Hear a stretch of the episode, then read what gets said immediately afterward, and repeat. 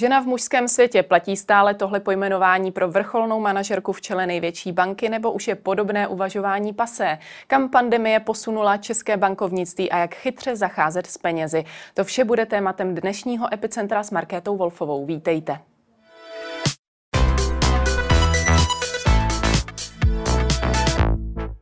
Ve studiu je se mnou členka představenstva České spořitelny Daniela Pešková. Dobrý den. Dobrý den, děkuji za pozvání.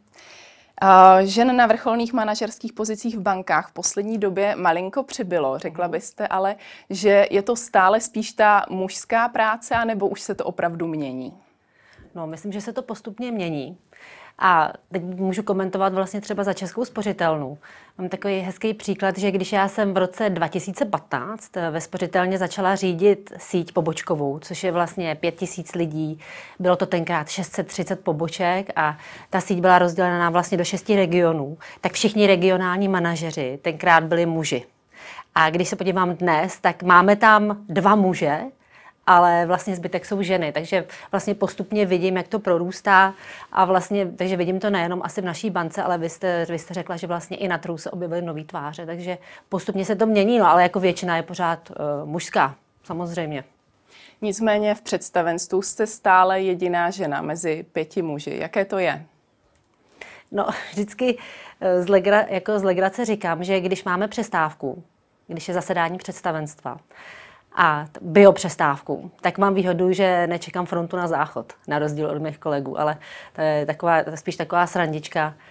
Eh, hele, jak kdy? Někdy je to výhoda být žena, někdy je to zase nevýhoda, někdy mám větší problém se prosadit, někdy naopak mám pocit, že moji kolegové se eh, zaklánějí do křesel a už by třeba chtěli, abych přestala mluvit. Takže jak kdy řekla bych, že to je úplně, úplně přirozený, jako když se ocitne jedna žena ve skupině více mužů. Tak zažívá různý pocity. Takže pořád je tam cítit uh, taková ta opatrnost z obou stran. Ne, tak asi ne u nás, protože jako už jsme na sebe zvyklí, už vlastně došlo tam k nějaký obměně v bordu, ale vlastně já už jsem představenstvu pátý rok, šestý rok, takže už, uh, už samozřejmě jako jsme na sebe zvyklí.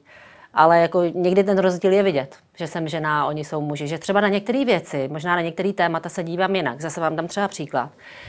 Uh, moji kolegové všichni jsou rodiče, což je velká výhoda. Takže vlastně všichni máme děti. Někteří mají teda větší a někteří menší. Eh, bavíme se třeba o pracovní době, že někdy bylo potřeba třeba zůstat díl nebo naopak se sejít brzo ráno. A tak jsem jako přemýšlela, jestli to mám říct, a pak jsem říkala, hele, já vlastně se nemůžu sejít takhle brzo ráno, protože já vozím děti do školy a já je vysadím a já tam prostě dřív než ve 8 být jako nemůžu. A teď jsem si připravila trochu jako provinilé, že vlastně tam Jo, jako nesu tam téma jakoby dětí a starání se. A v tu ránu můj kolega vedle mě řekl, hele, a já mám vlastně, já taky vozím děti. A vlastně je to super, jako že, že to Danielo řekla, protože já vlastně bych jako taky měl problém. Ale asi by to třeba jako neřekl. Takže tohle to jsou takový ty uh, hezký okamžiky, kdy asi se navzájem ovlivňujeme. No. Takže takové to uh, zažité přemýšlení, uh, že žena, kariéra a děti nejde dohromady, se tady vlastně úplně nepotvrzuje. No tak já neříkám, že to není jednoduchý. Myslím si, že ani pro moje kolegy to není jednoduchý a vlastně vidím, jak oni se třeba taky hodně starají o rodiny, protože mají ženy, které pracují. Ale to je prostě organizační věc každé rodiny, jak funguje, jak si to nějak dokáže zařídit a víc si vstříc. No. Jako musí na to být vždycky dva, anebo v našem případě i tři, protože chod naší rodiny by nešel bez mojí maminky a musíme se domluvit. No. Je to logistické cvičení, organizační. Ono, jak jste dávala ten příklad, tak to totiž tak uh, působilo trošku, jak kdybyste tam byla i takový zličtující uh, element, kdy vlastně... Ne zličtující, já to řeknu možná jinak. Jo. Eh, často třeba se mi stávalo, i třeba právě v síti nebo i v bance, že mi třeba jakoby, když máme takový ty ženský setkání, někdo řekne, no a jeho ani nenapadne, že já vlastně třeba musím odcházet dřív a starat se, nebo jeho nenapadlo jako manažera nabídnout mi částečný úvazek. A já vlastně vždycky říkám, a, a řekla jsi to? Jako řekla si vlastně, co chceš, protože mnohdy to není o tom, že to toho manažera nenapadne. Nebo, nebo že by to takhle, že by se rozhodl schválně hmm. něco nenabídnout. Ale je to taky o tom, že ta žena si vlastně neřekne. A takže možná, že tam někdy přináším jako pohled žen, která má děti. Přeci jenom ta domácnost je víc o mě. Takže se jako nebojím to říct, ale na druhé straně jakoby se spíš setkám s tím, jo, aha, jasně, no to je vlastně pravda, tak to uděláme takhle. Nebo tak třeba o této věci budeme mluvit tímhle způsobem. Takže vlastně spíš tenhle ten pohled tam nosím, že jako je ostuda si vlastně neříct. Hmm. No. Měla jste přece někdy pocit, že jste na úkor kariéry rodinu nebo i třeba své koníčky šidila? Vždycky, pořád. Myslím, že ten pocit se mi vrací v takových jako vlnách. Eh, a taky to asi je, že prostě někdy v té práci jsou období, kdy se tomu musím věnovat hodně, nevím, mám nový tým, eh, přijde nějaký problém, situace ohledně pandemie ostatně byla taková vlastně nová, takže potřebovali jsme se vlastně ve spoustě věcech domluvit. Takže někdy vlastně na úkor rodiny člověk je v práci a někdy zase naopak ta rodina ho potřebuje víc, ale to, že pravidelně mývám pocit, že by se měla být jako lepší máma, více dětem věnovat, když už s nima jsem, tak s nima dělat činnosti, které je rozvíjí a ne se s nima jenom válet na gauči, tak to mám prostě pořád, ale to je asi spíš z mojí povahy, že jako prostě nebudu perfektní a tak se tím jako občas trápím. No. Máte nějaký nástroj na to, když právě cítíte, že v práci je toho více, nemáte třeba na tu domácnost, na rodinu tolik času, jak byste potřebovala. Jak doma fungovat, jak si to nastavit, aby to nedřelo? Můžu říct pár příkladů, kterými občas vyjdou a občas ne. Tak e, za prvý vědět, v čem nikdy neuhnu na úkor, na úkor rodiny nebo na úkor práce. U mě třeba to je o tom, že Eh, když je eh, moje dítě nemocný, tak ty děti jsou vždycky nemocný ve chvíli, kdy se vám to nejméně hodí. Jakoby eh, můj manžel má nějakou, jako něco nutného v práci, já mám taky něco nutného v práci a vlastně se vám to nehodí. To je takový ten zákon schválnosti. Ale vlastně jsem si řekla, že vždycky, když je moje dítě nemocný, tak prostě všechno zruším a ten první den jsem s ním já. Prostě vždycky. Jako nedá se nic dělat, jako tak to je. A, a vlastně vždycky se dá, vždy, vždycky se dá tohleto nějak jako vykomunikovat. Uh, další věc je ta, že když se chodí jakoby k lékaři, nejenom když je nemocný, tak vlastně si tyhle ty věci taky beru na starosti. Já prostě mě to udělá jakoby klidnou, já vím, že je o děti postaráno a tyhle věci jsou prostě pro mě důležité. Takže možná pár takových věcí, kdy vlastně nebudete o tom přemýšlet, ale víte, co je to důležitý. A druhá věc, uh, mluvit o tom, protože spousta lidí uh, mi vlastně může pomoct, ale já jenom vlastně to musím říct, že tu pomoc potřebuju, že prostě teďkon Eh, pět dnů, třeba fakt se mi to stalo, že jsem třeba, já nevím, tři nebo čtyři večery za sebou nebyla doma. Jakože jsem nebyla doma, že jsem přišla domů hrozně pozdě a ráno jsem třeba odcházela, odcházela dřív.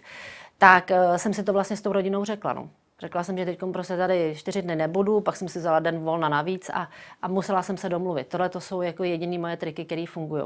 No a pak samozřejmě, když jde jako do úzkých, tak uh, si říct, uh, že jako ono se nic nezblázní, ono se vlastně jako spousta věcí počká, spousta věcí taky může vyhnít. A, a asi je velká pravda to, co říkají lidi na smrtelné posteli a proběhlo to sociálníma sítěma, různé články, různé knihy o tom, co vlastně lidi říkají, když už právě třeba se ohlížejí za svým životem, že uh, nikdy nelitovali času, který byli víc s rodinou a možná litovali toho, že byli na úkor rodiny, víc v práci, tak na tohle to si možná vzpomenout. No. Hmm. Možná to zní jako knížecí rada, ale občas mi to taky pomůže. Uh, ono to zní uh, hrozně nevýdaně od vrcholné manažerky i třeba v tom osobním životě, když uh, řekne, že si dokáže říct o pomoc a že je to zásadní. Uh, vnímáte třeba, že to hodně lidí neumí? No já, já soudím podle sebe. A vlastně pro mě je někdy uh, taky těžký říct si o pomoc, jako říct, že třeba něco nevím nebo něco nezvládnu, protože mám pocit, že i moje role ode mě vyžaduje, že vlastně budu jakoby silná žena, která si prostě vždycky ví rady a vždycky všechno zvládne. Takže i já někdy musím překonat sama sebe, abych řekla, tohle nezvládnu, tady prostě potřebuji pomoc. I třeba, že tuhle oblast neznám a, po, a jakoby mám jí na starosti, ale tak potřebuji, aby mi někdo pomohl s tím to vlastně celý pochopit, abych se mohla správně rozhodnout a nebo že nezvládám něco doma. Já si myslím, že protože člověk možná nechce ukazovat slabost, možná má trochu pocit, že by ho to jakoby sundalo v oči některých lidí, takže já to říkám spíš podle sebe, no, že možná já sama s tím někdy bojuju, jako říct, že prostě to jako nezvládám všechno. Fungují v bankovnictví ženské zbraně nebo jsou na škodu? to je dobrá otázka. Já jsem se nikdy moc nepovažovala za uh, ženu, která ženskými zbraněmi oplývá. Uh, naopak spíš uh, si myslím, že jsem si musela vždycky všechno, že jsem musela být spíš taková ta uh, zajímavá a vtipná. Uh, že jsem byla než krásná, takže to asi není otázka na mě. Možná, že co tam funguje, je taková takový ten jako ženský pohled na věc, nebo možná si i z něčeho udělat jakoby legraci, něco možná jako trošku ženský šarm, tohle to určitě. Že, že prostě jako žena si můžete dovolit třeba s úsměvem nějaký věci říct, eh, který by třeba od muže vyzněly moc jako bojovně, ale Hmm. A je naopak třeba něco, eh, co se očekává nebo funguje právě eh, u těch mužských vrcholných manažerů a u té ženy to tolik nefunguje? Hmm. Teď mě asi, asi nic úplně nenapadá. Možná,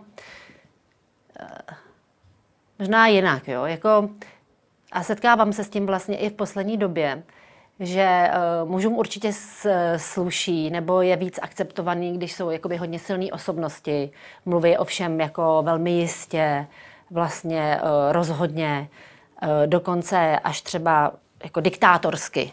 Hmm. Uh, a třeba tahle ta poloha je jim často jako odpouštěná, nebo možná se i říká, že to k ním patří, možná to od nich jakoby očekáváme.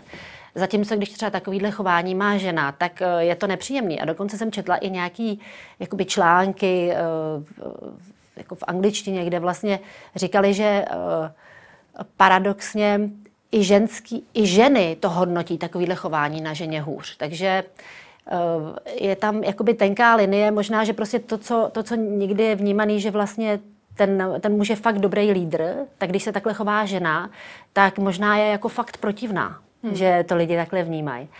Uh, takže tohle to tam asi, tohle to tam asi funguje, ale já si tohle to vysvětluju tím, že vlastně my po generace jsme zvyklí v roli, v roli lídrů nebo prezidentů, premiérů, panovníků, prostě šéfů ústavů různých a institucí výdat vlastně muže. Hmm. Takže my jsme zažili v těch rolích prostě muže, který byli introvertní, extrovertní, cholerici, flegmatici, jakoby exibovali, nebo prostě se báli, nebo byli vlastně váhaví. Vlastně všechny tyhle ty polohy jsme zažili a jsme na to vlastně zvyklí, ale těch žen jsme moc nezažili. A proto na každou je hrozně vidět a, a každý to chování jako zkoumáme daleko víc a možná přísnějc, ale až těch žen bude většina a, a budou, zase si zvykneme, že ty ženy budou jedna hodně emotivní, druhá zase víc taková jako uh, zavřená do sebe, tak vlastně nám to taky bude připadat normální. A věříte, že se dostáváme do té doby, kdy těch žen bude třeba většina nebo jich bude velmi podobně jako těch mužů v tom vedení a podobně? Hele, myslím si, že to je úplně nezastavitelný. Že já neříkám, že jich bude většina, ale určitě, určitě se to vyrovná. A já jsem před dvěma rokama, jsme si udělali velký rodinný výlet a jeli jsme Jeli jsme do Afriky a navštívili jsme jednu z nejchudších zemí v Africe a to byla Uganda a tam, seriózně, a to nejsou moje slova, to jsou slova mýho manžela a těch přátel, co tam byli. Tam, kdyby nebyly ženy, tak tam by prostě ty rodiny neexistovaly, nenajedly se, nic by tam nefungovalo. Tam vlastně ty ženy jsou jako přirozený lídrině. A e, třeba vlastně v sousední Rwandě je vlastně e, jsou ženy v politice, tam to má možná i, i jakoby opodstatnění, protože tam byla obrovská jako občanská válka, kde se ty muži hodně jako vyvraždili, ale, ale tam ženy opravdu jsou jako, řídí ty země, jsou ve vládě, a, ale vlastně, když to člověk viděl i v tom normálním životě, tak, eh, tak to vlastně i pochopil. Takže za mě eh, jakoby to určitě jde k tomu, že se ty čísla srovnají. Vy sama... Vlastně by mi to připadalo hrozná škoda, kdyby to tak nebylo. Vy sama jste se viděla jako lídrině nebo členka představenstva už jako malá, nebo jste k tomu dospěla postupně? Přišla jste k tomu trošku jako slepý k houslím? Myslím, že když jsem byla malá, tak jsem nevěděla, eh, že nějaký něco jako představenstvo existuje. Ale já jsem na to nedávno vzpomínala, protože jsem si vlastně říkala, čím jsem chtěla být jako malá, protože lidi, jestli se mi to vlastně v nějakým způsobem jakoby odrazilo v práci. A já jsem si vlastně vždycky přála být jako uh, paní učitelka nebo uh, uh, jakoby řídit eh, nějaký jako oddíl dětí. Hmm. Vlastně, jako když si, když si vzpomínala ty svoje dětské sny, tak tam vždycky bylo, že rozhodně jsem nebyla sama, rozhodně jsem byla ve smečce. Většinou jsem byla jako, že jsem tam měla na starosti něco, že jsem jako organizovala, že jsem to vlastně i jako chránila a vzdělávala a tak nějak posouvala. Takže asi vlastně vždycky jsem sněla o nějaký takovýhle roli, že bych jako měla něco většího na starosti a jako o to se starala. O lidi. Hmm. Takže takže jsem nesněla takovýhle roli, ale vlastně se mi to hodně potkalo, protože dneska ve spořitelně vlastně eh, já mám na starosti tu část eh, služby pro eh, pro fyzické osoby, vlastně retailovou, takže to je celá pobočková síť, call centrum a to je vlastně obrovské množství lidí, který se musí spojit, aby dalo klientům fantastický servis a takže asi tyhle ty rysy tam trochu jsou. No. Nejde pomenout ani dva roky fungování v pandemii. Jak se změnily za tu dobu potřeby Čechů jakožto klientů banky? Jak se změnilo třeba jejich zacházení s penězi? Je tam nějaký zásadní rozdíl? Dva, možná dvě věci bych vypíchla. Jedna je ta, že jestli jsme předtím eh, vlastně postupně adoptovali technologie do našeho života, tak tady nastal obrovský skok. Já se, včera jsem se taky uvědomila, eh, když vlastně jsem, jsem procházela v práci, že to, o čem my jsme předtím se bavili od, jako před dvěma rokama, že bychom udělali nějaký meetingy jenom online a, a vlastně domluvili se a že nevadí, když někdo je ve Vídni a někdo je tamhle na služební cestě na Severní Moravě, že se vlastně můžeme, můžeme domluvit, tak dneska je to úplně běžná věc. A před těma třema rokama to teda úplně běžná věc nebyla. A stejně tak vlastně vidím to chování u klientů, že, toho, že když se třeba možná předtím obávali jakoby něco si udělat jako v mobilu sami, nebo vlastně jak, jako vůbec i jsou jakoby šikovný, jak pracují vlastně s technologiemi, že umějí nastartovat počítač, že se tam umějí stáhnout antivirový program a takhle, tak v tomhle tom vlastně ten národ udělal obrovský krok a vidíme to vlastně i u našich klientů. Takže postupem to, o čem jsme mluvili, že i pobočka Český spořitelny bude trochu jiná, že dřív eh, lidi tam hodili, právě chodili hodně pro servisní věci, tak dneska se vlastně mění z toho, že ten servis už tam skoro není hmm. a mění se hodně na poradenský místo, kde ty lidi přicházejí řešit věci, které dělají třeba jednou nebo dvakrát za život. Učí se investovat, obrovský fenomén dnešní doby, protože ze všech stran na ně útočí, jak je, jejich peníze ztrácejí hodnotu díky inflaci, takže chodí se poradit, co s tím vlastně mají dělat, jestli vlastně těm investičním nástrojům můžou věřit a zároveň, nebo když řeší bydlení, tak tak tohle to jsou věci, kde je vlastně skvělé, když můžete potkat, potkat člověka, který je na tohleto odborník, který má eh, zkušenosti v sobě i díky technologii ze všech vlastně celých ze, ze 3 milionů klientů, o který se spořitelna stará, takže o té věci zkrátka něco ví. Takže ten fenomén digitalizace hmm. všeobecně bych nazvala. A druhou věc, kterou jsme viděli, ale to bylo spíš uh, dané prostředím a tím, že lidi nemohli cestovat, nemohli chodit ven, tak bylo vidět, že se trochu jako rozvírají nůžky, uh, hodně klientům se peníze hromadily na účtu, protože neměli kde utratit. A zároveň se tam ale ukázala i, i skupina klientů, kteří naopak uh, právě o příjmy trochu přišli, a naopak začali bojovat s takovým tím měsíčním rozpočtem a vlastně dneska možná řeší úplně jiné věci i v rámci zdražení energií, hmm. Eh, než, je, než je prostě přebytek peněz. Takže tyhle ty dva eh, trendy se tam vlastně objevily. Hmm. Uh, vy jste to nakousla, že vlastně ty pobočky se nějakým způsobem proměňují. To, proč tady pro klienta jsou uh, poboček České spořitelny, uh, je po České republice nesmírné množství, tuším 400. přes 400. Hmm. Uh, takže ve výsledku už nebudeme chodit na ty pobočky tak, jak jsme byli zvyklí na takové ty běžné věci jako vklad peněz a podobně, ale bude to vypadat úplně jinak, nebo se budou dokonce třeba nějaké pobočky zavírat, protože budeme zvyklí dělat ty věci online? No, uh, už, to, už to vlastně vidíme dneska. Uh, já jsem, si, já jsem vlastně přemýšlela i o tom, protože my máme dneska 400 poboček po zemi a já bych řekla, že i na to, co tam děláme a na to, jaký je zájem klientů, tak by jsem jich mohla mít uh, klidně i víc. Hmm. A proč? Protože uh, co, co se vlastně na pobočkách děje a proč tam lidi chodí, je to, že nejenom tam vlastně dáváme poradenství a to je možná dneska tak strašně potřebný jako základy finanční gramotnosti. Jedna věc je, když nevycházím se svým měsíčním rozpočtem, tak co mám dělat pro to, abych vyšel? Jak velkou by se měl mít rezervu, rezervu na účtě? A nebo naopak, co mám dělat s penězma, který na účtě mám? Nechci je teď, eh, nechci je teď za něco utratit, nechci si teď něco koupit, ale zároveň nechci, aby ztratili svoji hodnotu. A tyhle ty diskuze jsou vlastně dneska čím dál tím častější. A to je možná finanční gramotnost, ale k tomu se přidává právě i Eh, zkušenost, jak vlastně eh, bankovnictví dělat bezpečně. Protože dneska bankovnictví rovná se mobilní telefon. Jako s nadsázkou to můžu říct. Dneska jakoby víceméně 90% kontaktů našich klientů s náma se odehrává přes mobilní telefon. Průměrný uh, klient Český spořitelný mobilní telefon použije každý den podstatě 30krát za měsíc prostě použije mobilní telefon. Ale s tím jsou jakoby velký nároky na bezpečnost, na to, jak to technologii používat. A tohle to vlastně na těch pobočkách eh, jako naši bankéři vzdělávají naše klienty taky.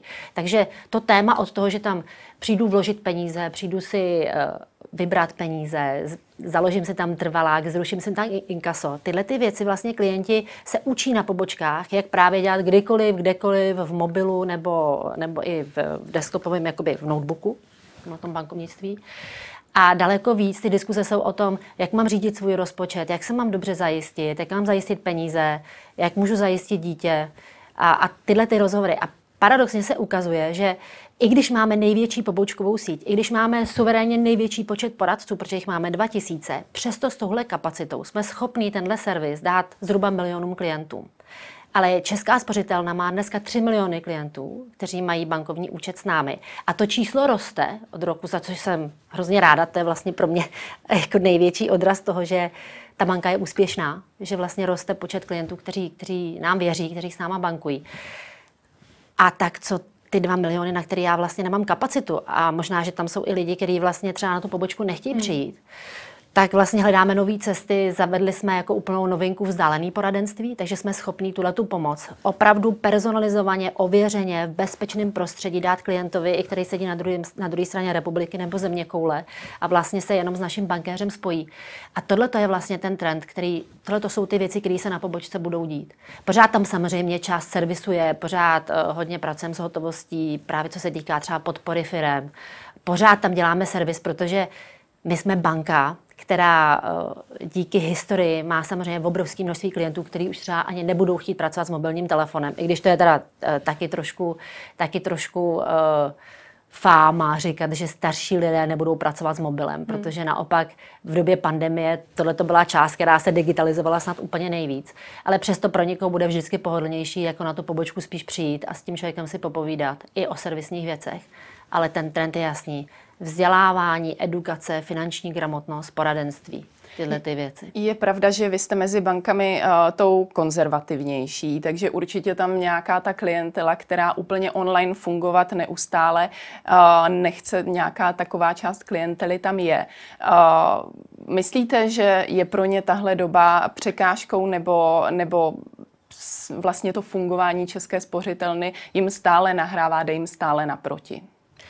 Spíš bych řekla, že uh, já bych, nevím, jestli bych nazvala spořitelnu konzervativnější, protože v mnohých věcech, i technologických, my jsme uh, možná první bankou, která ty věci vůbec přenáší na trh.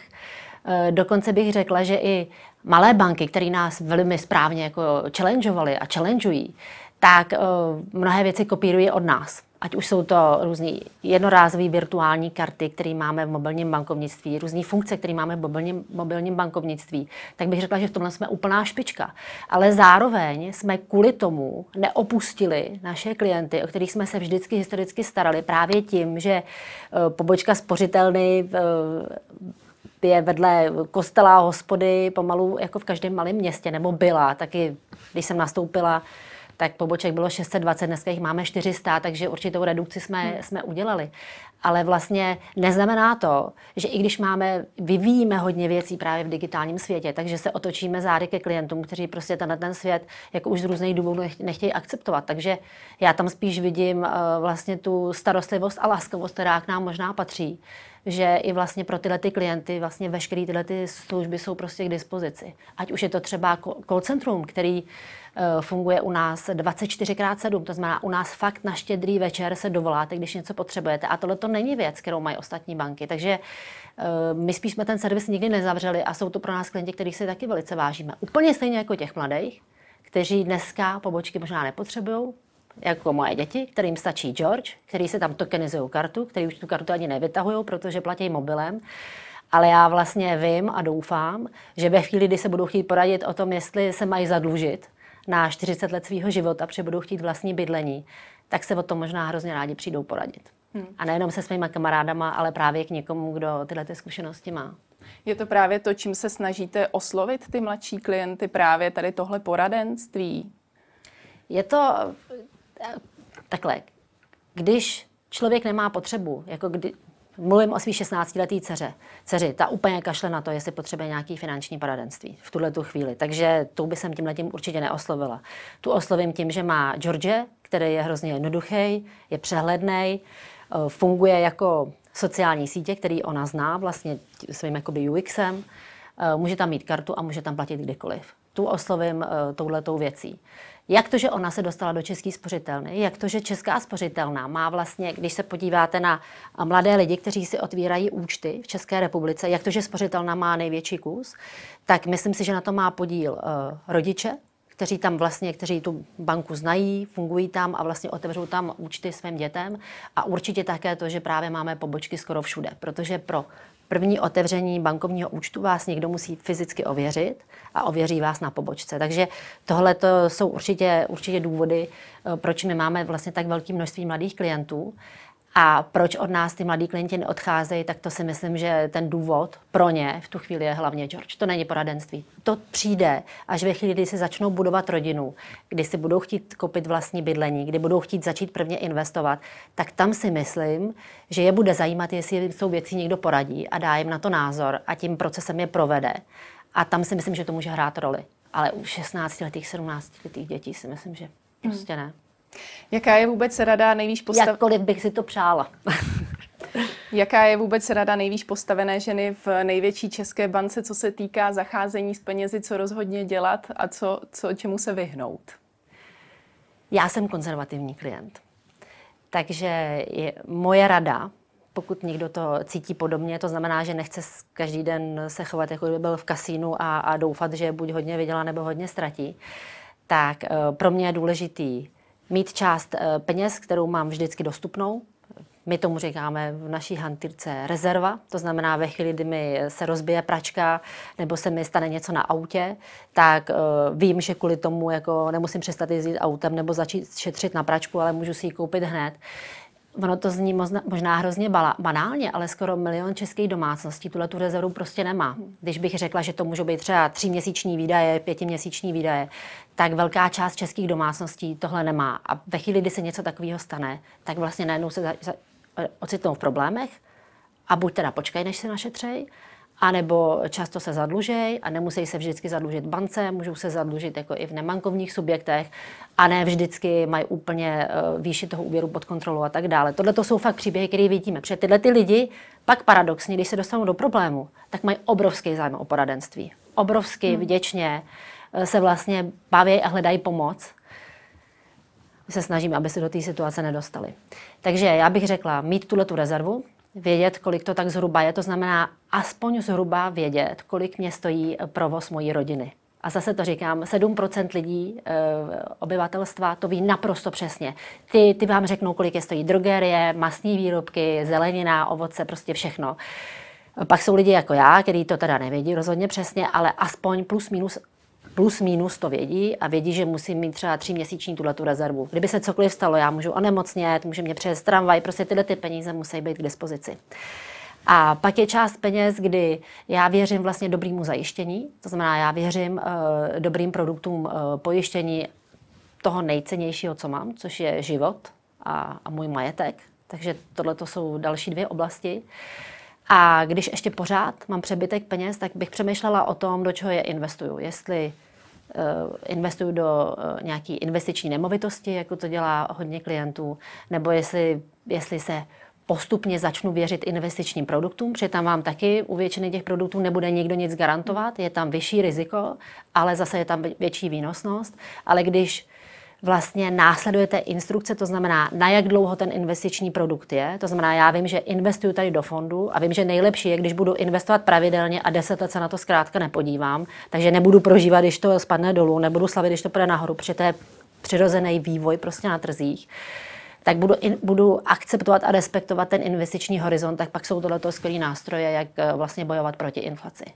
A pak samozřejmě využít všeho, co dává stát, veškerých příspěvků, přes stavební spoření, přes penzijní spoření. Takže takhle bych já si vlastně rozprostřela svoje finance. Takže je dobré je rozprostřít a, a nesoustředit je pouze do jednoho místa. No, určitě, to je moje strategie. Tolik Daniela Pešková, díky za váš čas. Děkuji moc. A to už je pro dnešek z Epicentra všechno. Nezapomeňte následovat opět zítra od 15. hodiny. Na viděnou.